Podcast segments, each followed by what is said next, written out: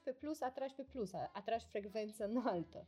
Frecvență sau vibrație. Dacă Sau tu vrei să vibrație. vorbești de fizică, eu o să vorbesc de metafizică. Mamă, nu știu ce cu noi la ora asta, 11 și 13 minute, am ajuns în altă dimensiune. Bine te-am găsit! Asculți Eroare 404, un podcast cu greșeli în freelancing de tot râsul. Bine v-am regăsit la Eroare 404, un podcast cu greșeli în freelancing de tot râsul.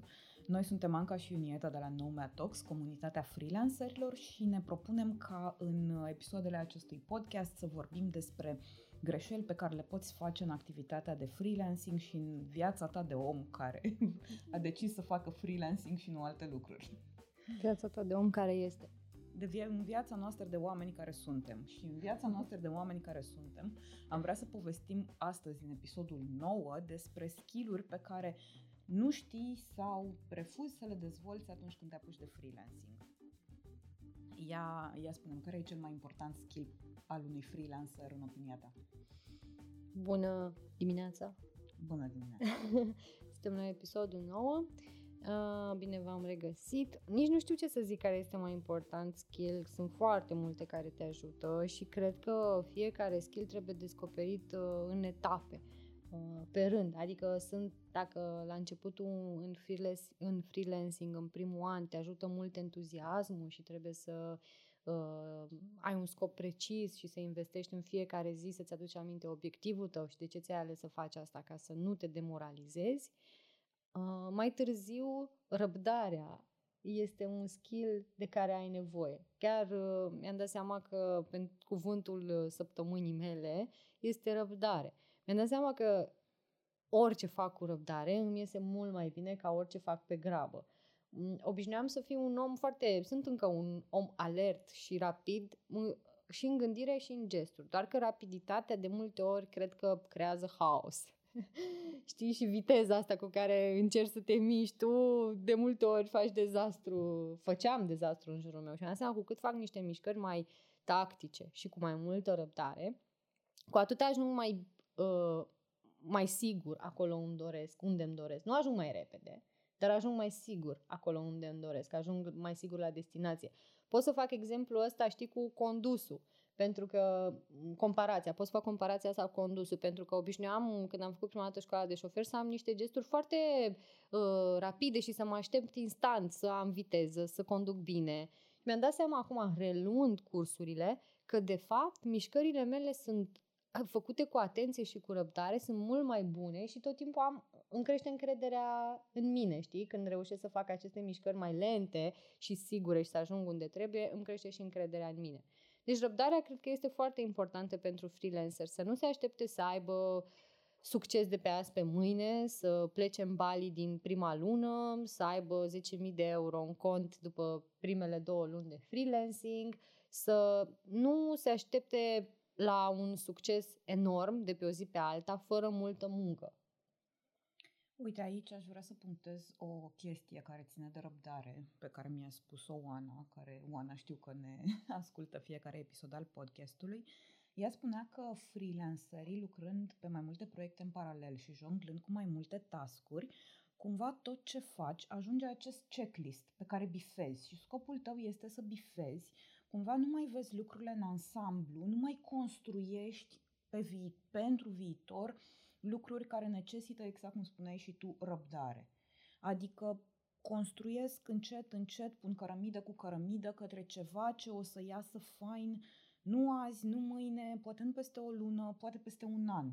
Cum ar fi să construiești o comunitate, cum ar fi să găsești subiecte de interes și de folos pentru comunitatea asta pe care, na, să le dezvolți în acest podcast, să ții la curent oamenii periodic cu ce te ocupi, ca să știe ce faci pentru ei și cum îi poți implica.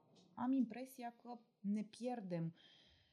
Cu cât devenim mai buni la ce facem, într-adevăr facem lucrurile mai rapid și nu, nu ne mai luăm tascuri din astea care să necesite răbdare.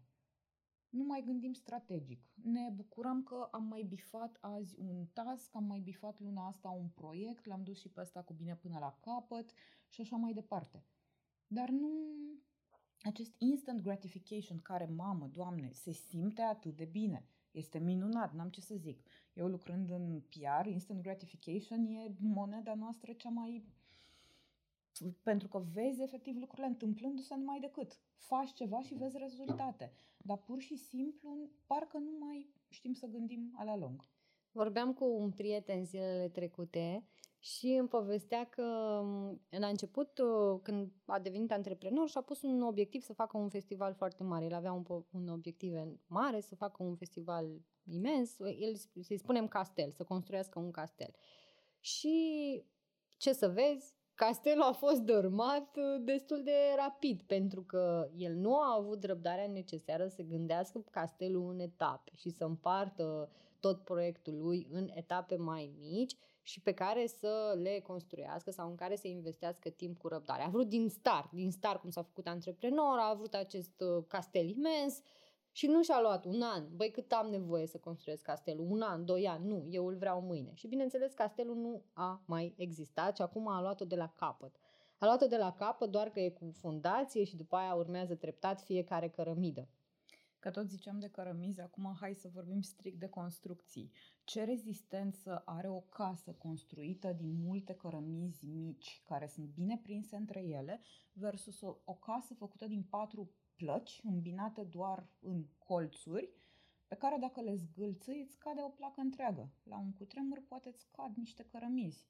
Dar când o construiești din plăci mari, se prăvălesc mm, toate da. în E mijloc. foarte bună comparația și, de exemplu, mă mai întreabă și pe mine oamenii, cum ai ajuns tu aici, cum ai ajuns tu așa? Păi am 10 ani de când lucrez în comunicare, 4 ani de când fac freelancing și nu mi-a fost ușor. Adică nu mi-a fost ușor și eu câteodată am momente de, mult, adică am multe momente de recunoștință, dar parcă și eu uit prin tot struggle ăsta prin care am trecut și câtă răbdare am avut ca să fac lucruri. Am vrut să renunț la Nometox de cel puțin 10 ori până acum.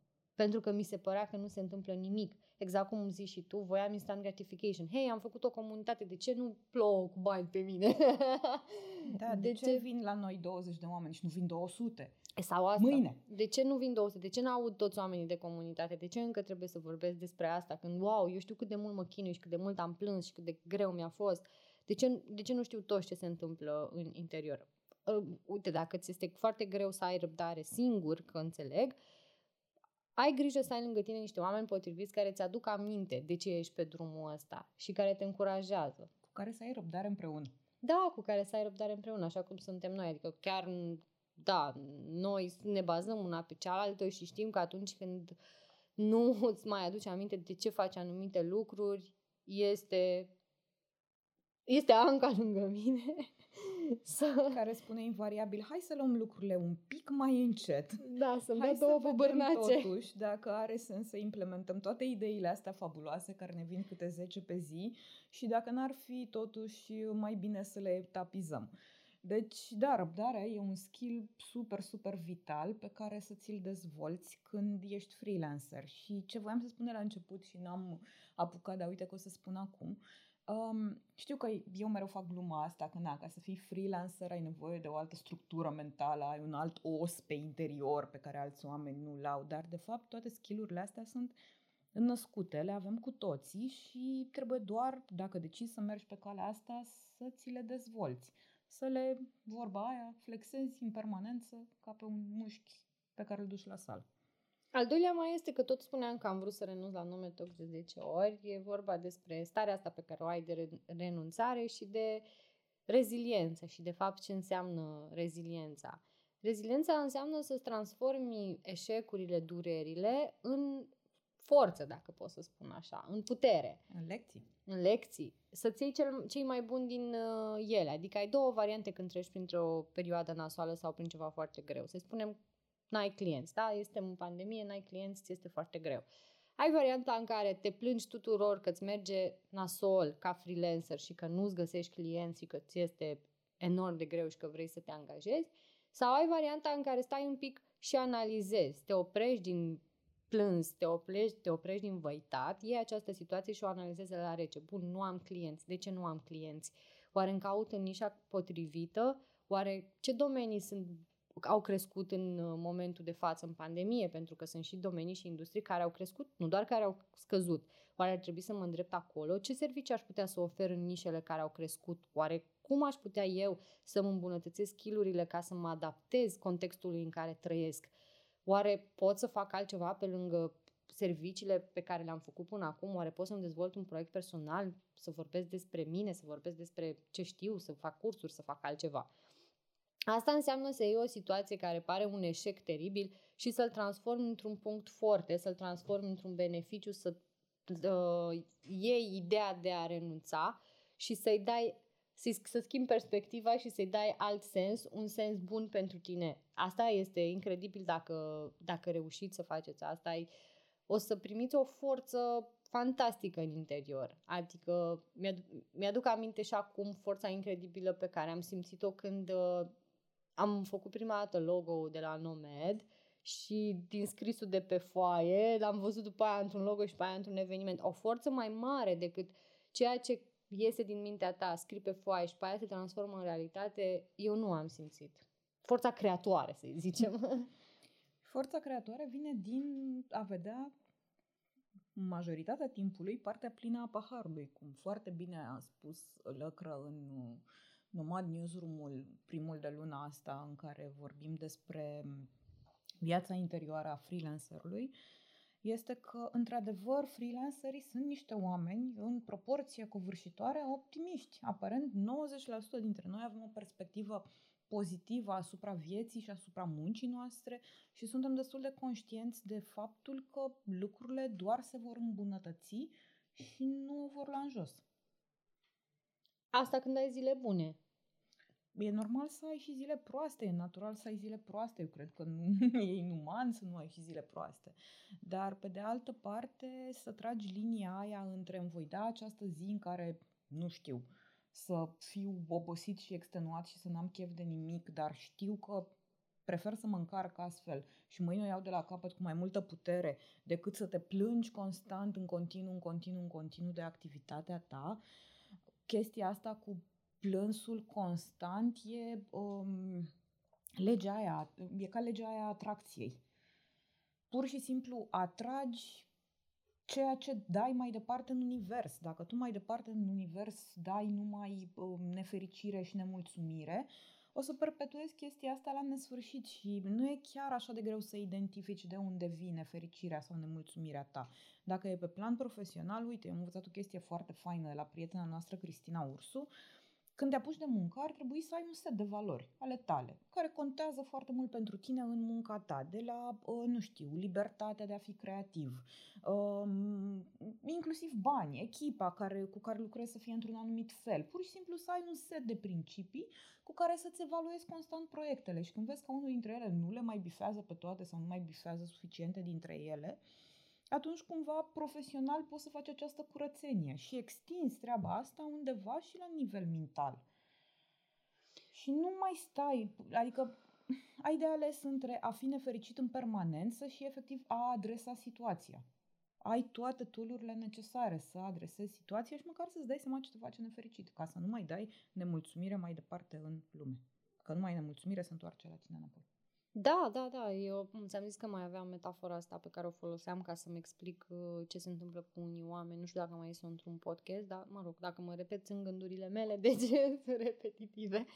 Um, că oamenii merg pe stradă cu bule deasupra capului în care aruncă niște cuvinte pe care fie le au despre le părerile lor despre ei, fie părerile oamenilor despre ei, fie na, convingerile lor limitative. Și atunci dacă tu în bula ta personal arunci numai lucruri uh, rele despre tine, despre muncă, te plângi în legătură cu clienții, în legătură cu banii, în legătură cu proiectele, atunci nu vei mai găsi nici motivație să lucrezi și nici plăcere în ceea ce faci și se, ți se va părea toată viața fiind uh, foarte nasoală și rea cu tine.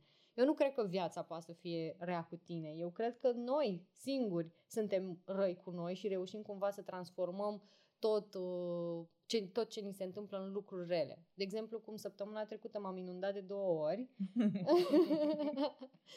și am luat deci nu doar în martie, da, în martie, că acum suntem la începutul lunii aprilie, în martie m-am inundat de două ori și mi s-a stricat uh, ecranul la laptop, a doua oară.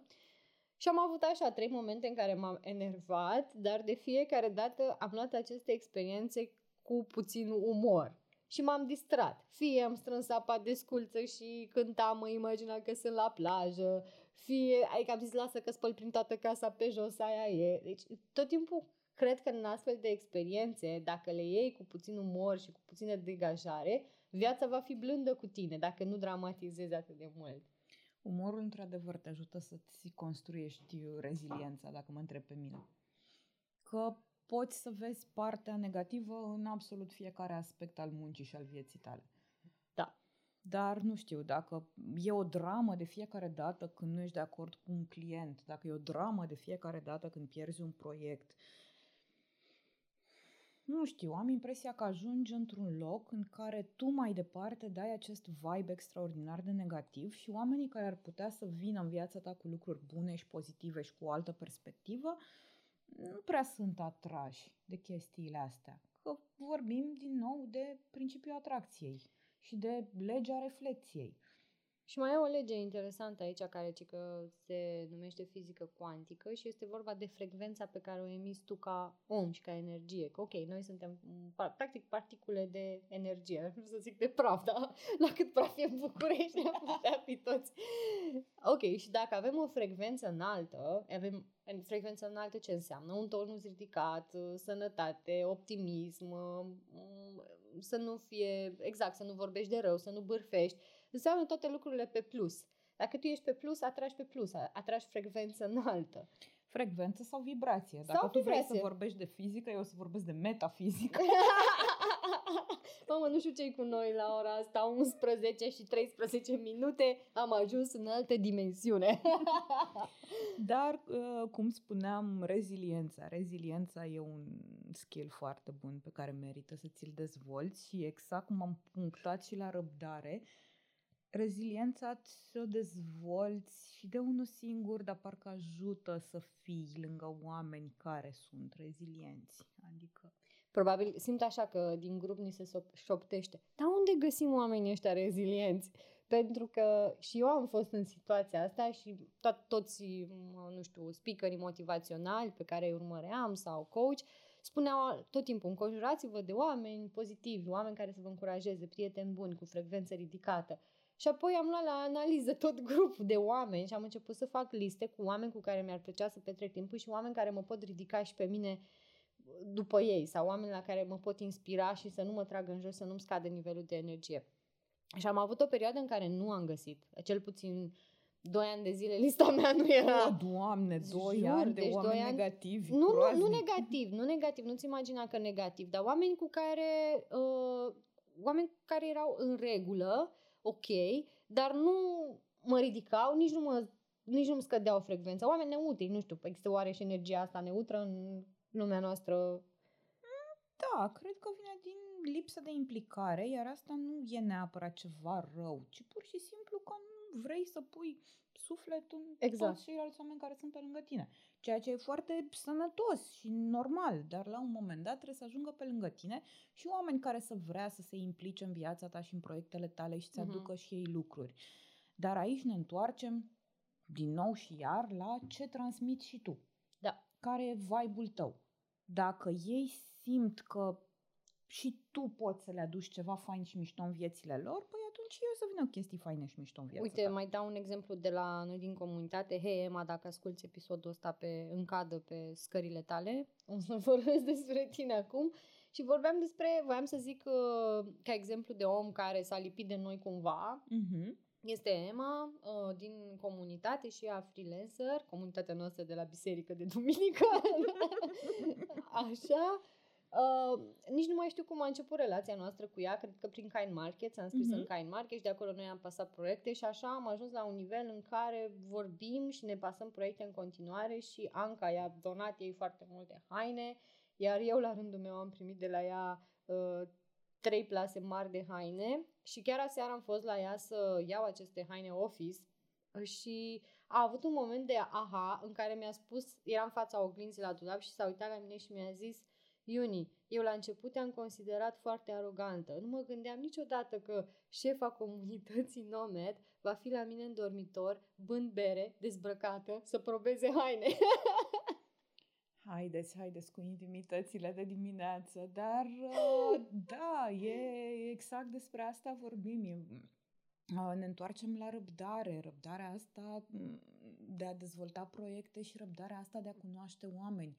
Pentru că văzusem ieri pe Facebook un grafic când ar trebui să, uh, cât să fii bun cu oamenii. Uh-huh. Și noi cunoaștem această bucățică din toată viața lor și e toată viața lor de care noi nu știm. A, da, da, da, știu graficul. Păi, cred că am umblat ieri pe internet destul de mult și exact la asta mă gândeam. Când ar trebui să fii bun cu oamenii? Păi ar trebui să fii cu ei tot timpul pentru că nu ai fizic cum să știi tot despre ei și de ce la prima vedere cineva îți poate părea arogant sau îți poate părea stif sau îți poate părea dezinteresat. Nu știi ce zi a avut, nu știi ce lună a avut, nu știi ce viață duce. Și cumva dacă întâmpini toate lucrurile care vin către tine cu deschidere și cu bunătate și desigur cu niște limite sănătoase, asta e o problemă fundamentală pe care o am eu, dar um, nu știu, e ca și cum ți-ai lua acasă o plantă și ai îngriji-o și ai vedea cum înflorește. Nu azi, nu mâine, de două ori pe an cum fac ele. Da, de multe ori le vedem cum moar, cum mor plantele noastre. Hai să nu vorbim despre incapacitatea noastră de a pune apă unor plante o dată pe săptămână. Nu e vorba despre noi aici. Ținem totuși niște pisici în viață. Bine, mami. Uh, să continuăm uh, cu lista de skill pe care ar trebui să le dezvoltăm sau care, la care ar trebui să ne gândim mai mult. Mai aveam pe listă flexibilitatea. Uh, noastră ca oameni și mental și uh, profesional și personal. De exemplu, eu trec printr-o uh, trec, trec în perioada asta prin ceva de genul flexibilitate versus rigiditate. Simt că următorul meu pas logic ar trebui să fie antreprenoriatul. Adică am ajuns la un număr de proiecte care sunt destul de mari și multe și nu mai mă descurc singur, asta este clar. Încerc să fac pași spre a angaja oameni care să mă ajute, dar îmi este greu mental să fiu flexibilă și să renunț la statutul meu de freelancer, care s-a marketat toată viața doar pe el, doar pe mine. Și mi-am pus pe primul plan doar nevoile mele. Acum va trebui să încep să pun pe, pe primul plan nevoile oamenilor care lucrează cu mine, pe, la care, na, trebuie să mă asigur că am salarii să le dau, că pot să am grijă de ei, că pot să fiu acolo pentru ei. Și mi-e teamă. Adică văd în fața mea o mare groapă și nu știu, sunt cu un pas, cu un pas sar deasupra groapei și cu un pas sunt în spatele groapei. Adică aș vrea să fac acest pas spre antreprenoriat care să nu fie atât de mare hopul, dar în același timp este super greu. Și știu că la fel mi-a fost când mi-am deschis SRL. Când mi-am deschis SRL, mi s-a părut că am făcut cea mai dificilă chestie din viața mea.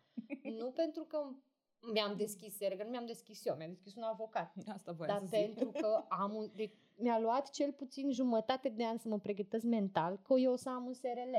Că, deci, o să am un SRL, adică o să fiu atât de importantă încât o să am un SRL. Nu eram pregătită, înțelegi? Nu eram pregătită Vai. să fiu importantă. Mi se pare fascinant. Eu l-am deschis așa într-un heirup pe primul, acum cred că vreo 10 ani, fără să gândesc foarte tare. Am plătit în urma lui 10 ani după, dar mă gândesc cât de... cum am sărit peste groapa aia cu câtă grație sunt eu în stare, fără nicio treabă, fără nicio chestie, fără foai, da, deci am baletat peste groapa aia. Ca Spiridon la balet. și ce e super nostim că, na, cine mă cunoaște acum și mă vede atât de calculată, simpla idee că am făcut un heirup din ăsta pe care nu l-am gândit absolut deloc, e... Dar um, pur și simplu pe mine m-a ajutat foarte tare, adică, na, câteodată renunți la absolut toate planurile pe care le poți face și toate uh, structurile și toate uh, backup-urile și ce se întâmplă dacă și ce se întâmplă dacă și la un moment dat o faci. Deci, hmm. screw it, let's do it. Da, e, dar e un pas pentru toți cei care au greutatea asta de a, de a trece sau de a începe freelancing-ul, de a face pasul spre antreprenoriat, de a-și deschide un SRL, de a-și deschide un PFA. E un pic mai mult decât ați face niște acte sau e un pic mai mult decât a păși într-o altă lume. Este acest, această flexibilitate mentală și schimbarea percepției pe care o ai tu despre tine. Practic, eu, fiind în acest proces, să mă văd ca antreprenor, mi se pare că trebuie să-mi schimb oglinda, înțelegi? Trebuie să schimb, să-mi schimb oglinda în care m-am uitat până acum. Mm, cred că mai degrabă lentilele prin care Sau privești. lentele, da. Nu neapărat oglinda și că vorbeam de asocierea asta cu groapa. Nu trebuie mereu să le sari.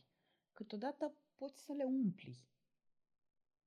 Poți să le umpli cu lucruri și să pășești peste ele.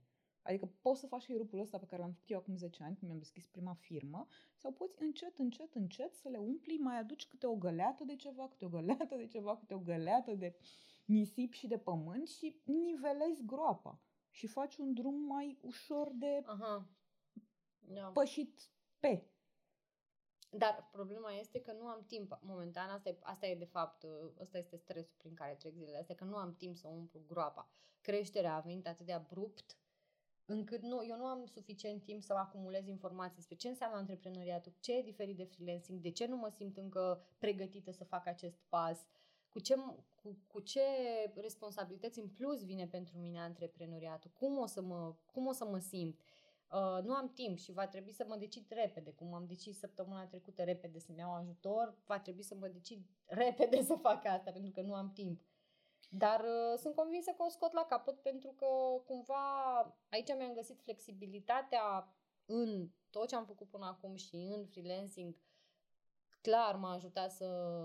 De câte ori mi-am schimbat modul de gândire până acum, o să fiu, o să găsesc și acum o modalitate să fac asta. Doar că atunci când nu te vezi, adică eu nu prea m-am văzut de mic antreprenor sau freelancer, eu nu m-am văzut cumva, știi? Uh-huh. Și acum mi este greu un pic să mă văd. Dar uh, înțeleg, înțeleg că trebuie să fiu flexibilă și mi-aduc aminte de mine cu prima oară când m-am apucat să fac yoga, știi? Uh-huh. Când, au, vai, nu puteam să mă întind deloc și acum, na, m-am obișnuit După 3-4 cu... Da, ședințe deja da. vezi că, ok, din 10 posturi pe care trebuia să le fac prima dată am făcut 5, hei, acum ia uite, fac 6. Da, și compar flexibilitatea asta a corpului cu flexibilitatea gândirii și sunt sigură că cu cât fac mai des exercițiul ăsta de imaginație, de a mă pune în postura antreprenorului și de a vizualiza modul în care o să mi se întâmple lucrurile, o să mă obișnuiesc mai mult cu gândul. Cam așa fac eu uh, Păi, acum. Dând spoilere, e vorba puțin de schimbare de perspectivă. Uh-huh. Și atunci când reușești să îți uh, schimbi perspectiva, um, na, vezi că există și alte moduri de a face sau de a privi lucrurile.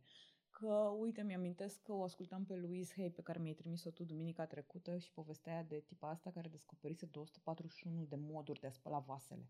Uh-huh. Pur și simplu și trecerea asta la freelancing, la antreprenoriat, poate să fie această responsabilitate extraordinar de mare. Doamne, am oameni care lucrează pentru mine și trebuie să am proiecte constante ca să mă asigur că îi pot plăti sau pur și simplu poți să te dai doi pași mai în stânga, mai în dreapta, mai în față, mai în spate și să zici, măi, până la urmă, tot într-o echipă lucrez, tot aceleași proiecte sunt, um, tot trebuie să mă adaptez la oameni și la situații, Uh, tot trebuie să fiu foarte deschis cu oamenii aia cu care lucrez și să comunic cu ei și să le spun foarte transparent cum stau lucrurile. Adică, până la urmă, schimbarea nu e atât de mare. Sunt acești termeni pe care decidem să-i facem noi să fie apăsători pentru noi. Antreprenor nu înseamnă că mâine o să ai o bă, bă, agenție cu 30 de oameni angajați și taxe de plătit și listare la bursă și tot soiul de nebunii pe care le-ai de făcut. A, dar mi-ar plăcea. Păi, da, dar hai să gestionăm întâi etapa de a avea un om pe lângă tine și după o să-ți vină mai ușor să iei și pe ceilalți 30. Și ca să o gestionezi mai, mai ușor, aici cred că ajută foarte tare să fii tu proactiv și să vezi lucrurile în, adică nu doar să-ți schimbi perspectiva, dar și să le vezi în perspectivă. Că tot povestea prietena noastră, Mădă Preda, băi, pe mine m-a super mișcat din loc chestia asta la începutul anului când am făcut cursul cu ea. Avem tendința să ne setăm aceste obiective pe termen super scurt care sunt attainable, care, cum spuneam la început, ne dau instant gratification, hai repede, luna asta, în 3 luni, în 6 luni, într-un an, ce fac? Dar până la urmă, ce ne ține pe noi în viață ca ființe umane, sunt obiectivele alea pe termen super lung. Cum nu știu, îmi doresc eu să deschid un centru comunitar peste 10 ani în cartierul în care stau. că na, este super mișto, e cartierul Everest, sunt foarte multe chestii faine de văzut, de făcut. Eu în 10 ani vreau să deschid acolo un centru comunitar. Și astea sunt obiectivele alea mari, departe, din viitor, către care tinzi. Ok, te dă jos din pat dimineața că e o listă de tascuri de făcut azi și săptămâna asta și luna asta și până termin proiectul. Dar on the long term trebuie să fii proactiv și să vezi lucrurile în viitor. Și să fii proactiv e ceva, adică motivații, resorturile astea trebuie să vină din tine ești proactiv atunci când le scoți din tine și nu mai aștepți să vină altcineva să spună ce să faci. Da, clar, asta cu, uh, la freelancer este un skill mandatory, dacă vrei, pentru că nimeni, nimeni nu o să, n-o să vină la un freelancer să-i spună cum să se organizeze. Cred că asta este cel mai greu lucru pe care eu l-am făcut de când mi-am dat demisia, să mă organizez singură. Pentru că v-am mai povestit, am fost uh, house haos. Eu credeam că haosul este egal cu creativitate și nu mă organizam, nu aveam o rutină, nu aveam o disciplină. Dar dacă nu ai asta, în freelancing nu ai nimic.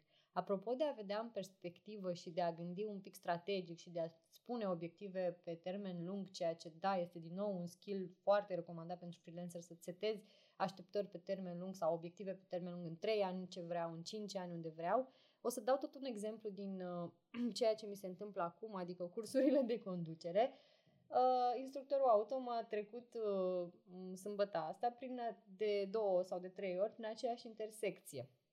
Prima dată când am ajuns în intersecție, nu am văzut că avem lucrări pe stradă și pur și simplu am intrat în intersecție, am semnalizat fix aproape de lucrări. După care m-a adus iar în, a doua oară în intersecție și zic, de ce mă aduci din nou pe aici? Pentru că vreau să gândești în perspectivă și să vezi un pic în față. Tu când ai ajuns data trecută la intersecție, te nu ai văzut lucrările, pur și simplu ai semnalizat când ai ajuns acolo. Dar dacă tu știi și te aștepți sau gândești ca șofer să te uiți un pic mai în față, nu doar la 5 metri mm-hmm. înaintea ta, vei avea tot timpul o protecție asigurată și vei ști tot timpul ce acțiuni să faci din timp. Da, păi e ca și cum te-ai uitat la 50 de metri în fața ta și te-ai uitat când ești pe autostradă la 500 de metri în fața uh-huh. ta. Mhm. Și ajută super, super tare chestia asta, dar cum ziceam, e ceva ce-ți dezvolți. Desigur că proactivitatea asta, eu am impresia că e, e, e un skill foarte mult lipsitor când uh, e pe lângă tine un om proactiv sau ești într-o echipă de oameni proactivi care așa funcționează, care și-au dat seama că așa e mai bine, mie mi se pare unul dintre cele mai molipsitoare skill-uri. Perspectiva asta, strategia asta, gândirea strategică, am impresia că se dă mamă, deci e, e mai da. contagioasă decât pandemia în care suntem noi acum. Dar um, E, e ceva ce trebuie neapărat dezvoltat și exersat pentru că efectiv ca freelancer, cum ziceai și tu, nu poți sta să vină cineva să-ți spună ce să faci și nu ce să faci, mai ales cum să faci. Uh-huh. Tu ai propriile tale structuri de organizare, tu ai orele tale la care funcționezi și funcționezi și ești productiv, că tot vorbeam în episodul trecut despre productivitate. Um, tu trebuie să-ți faci agenda asta. Că știu că povesteam la început, vai, cu, să fii freelancer, cu luxul tău de a lucra de acasă. Băi, nu e deloc un lux. Pur și simplu trebuie să te înveți să îți măsori singur rezultatele, să-ți stabilești singur etapele. Nu e un șef deasupra ta care spune asta e finalul proiectului, azi facem asta, azi facem asta, azi facem asta. La un moment dat, tu trebuie să îți vezi toate aceste etape și pe unele o să le sari și o să dai kicks și o să ai proiecte care o să fie un fiasco pentru că tu ai ars o etapă sau pentru că nu ai văzut-o sau pentru că ai zis, băi, poate putem și fără. Sau nu te-ai gândit la ea. Și proactivitatea, cum ziceam, e un skill, e, e molipsitor, luați-l de la alți oameni, dar faceți-l să funcționeze pentru voi. Cred că proactivitatea este egală oarecum cu motivația uh-huh. și aici n-aș vrea neapărat să mai intru în detalii pentru că e cred, din punctul meu de vedere, că este bine să știi tot timpul de ce faci asta și de ce faci asta pentru orice în viața ta. De ce accepti un proiect, de ce accepti un job, de ce accepti un om lângă tine, de ce accepti să ți se întâmple lucruri, de ce. Cred că trebuie să ai un de ce pentru fiecare lucru din viața ta. De acolo vine motivația. Observ oameni lângă mine care sunt puși în echipe, în context și găsesc mereu scuze pentru a nu-și duce sarcinile sau a nu-și împlini tascurile. Și m-am întrebat de ce fac asta, de ce nu-și duc oamenii tascurile la bun sfârșit. Uh, și mă gândeam că de fapt ei nu sunt motivați de proiect, că nu-și găsesc motivația și nu și-au găsit încă de ce. Adică cred că motivația vine tot timpul în uh, altceva decât bani. Adică e ok, banii sunt uh-huh. ok, dar când îți umplă, când o să-ți vină, uh, nu știu, când o să-ți fie plătită factura, o să simți pe moment o bucurie, dar apoi banii ăștia nu o să te ducă, nu o să-ți dea motivație de, pe termen lung, știi? Mi se pare că o să-ți dea o motivație și un boom de energie pe termen scurt. Mamă, mi s-a plătit factura. Dar uh, după aia nu o să mai ai o motivație dacă n-ai un DC real. Aici eu mă întorc la fix ce povesteam mai devreme, la lista de criterii cu care îți um, măsori toate acțiunile despre care povestea Cristina, care da, se aplică și la proiecte, se aplică și la direcție profesională, se aplică și în viață. Efectiv ai o listă de criterii și faci permanent un check-up cu ele. Acest proiect mai corespunde valorilor mele? Acest om de lângă mine îmi mai aduce lucrurile de care eu am nevoie? Ca eu să-i pot răspunde și să fim fericiți împreună. Direcția asta profesională mă mai satisface, îmi satisface nevoia de dezvoltare, de creativitate sau ar fi momentul să mă dezvolt în altă uh-huh. direcție. Deci e pur și simplu motivația asta vine foarte, foarte tare uh, din uh, um, cât de bine te cunoști tu pe tine ca om. Uh-huh. Pentru că dacă te cunoști, știi ce te motivează. Uh, dacă ești pus într-un context care nu-ți oferă suficientă motivație, spui cinstit, băi, îmi pare rău, nu e pentru mine. Nu-mi lăsați destul spațiu pentru a fi creativ sau nu simt că mă dezvolt sau nu am suficient de multă chimie cu echipa asta ca să simt că sunt și eu parte din ceva și nu doar o rotiță care învârte în gol. Și gândiți-vă că opusul motivației în activitatea noastră de freelancer este exact ceea ce ne dărâmă și ne face să nu putem merge mai departe. Este procrastinare, despre care am mai vorbit. Da. Este amânarea la nesfârșit a tascurilor pe care nu ne dorim să le facem. De ce nu ne dorim să le facem? Pentru că nu suntem motivați, pentru că nu ni le asumăm, pentru și poate câteodată și că ne-am înțeles că sunt etape necesare în construirea, în perspectiva obiectivului nostru. În construirea nostru. castelului. Da. Hai să facem o scurtă recapitulare așa, uh, cu skillurile pe care le-am identificat noi că ar fi necesare, deși uh-huh. cred că în valiza freelancerului sunt mult mai multe skill-uri, dar cred că fiecare poate fi descoperit la momentul potrivit și în etapa uh, potrivită. Primul ar fi răbdarea, uh, după aia reziliența, flexibilitatea, proactivitatea și motivația. Sunt, sunt, sunt de bază. Sunt primele cărămizi pe care le coci, ca să zic așa, în cuptorul activității de freelancer și sunt într-adevăr mai multe aspecte care țin de cum suntem noi freelanceri structurați intern. O să le tot dezbatem luna asta și în newsletterul nostru, Nomad Newsroom. În fiecare vineri la premieră o să vină cu tot soiul de uh, sfaturi și de sugestii și de recomandări care țin de structura internă a freelancerului, deci vă invităm să dați un subscribe acolo la newsletter. Noi am fost Anca și Iunieta de la Nomad Talks. Ăsta a fost episodul 9 din eroare 404. Episodul cu număr magic. Magic? Păi da, nu 7? 3, nu e și 9, 3, 7, 9 aici hai să ne întoarcem un pic la uh, motivație și să găsim magia în toate lucrurile mărunte. Oh. Eu sunt sigură că și 10 și 12 și 34 ori să fie magice. Cu asta să se încheie podcastul nostru cu vorba ta. Să și fie magie peste tot. Să fie magie, să curgă cu magie. Pa, pa!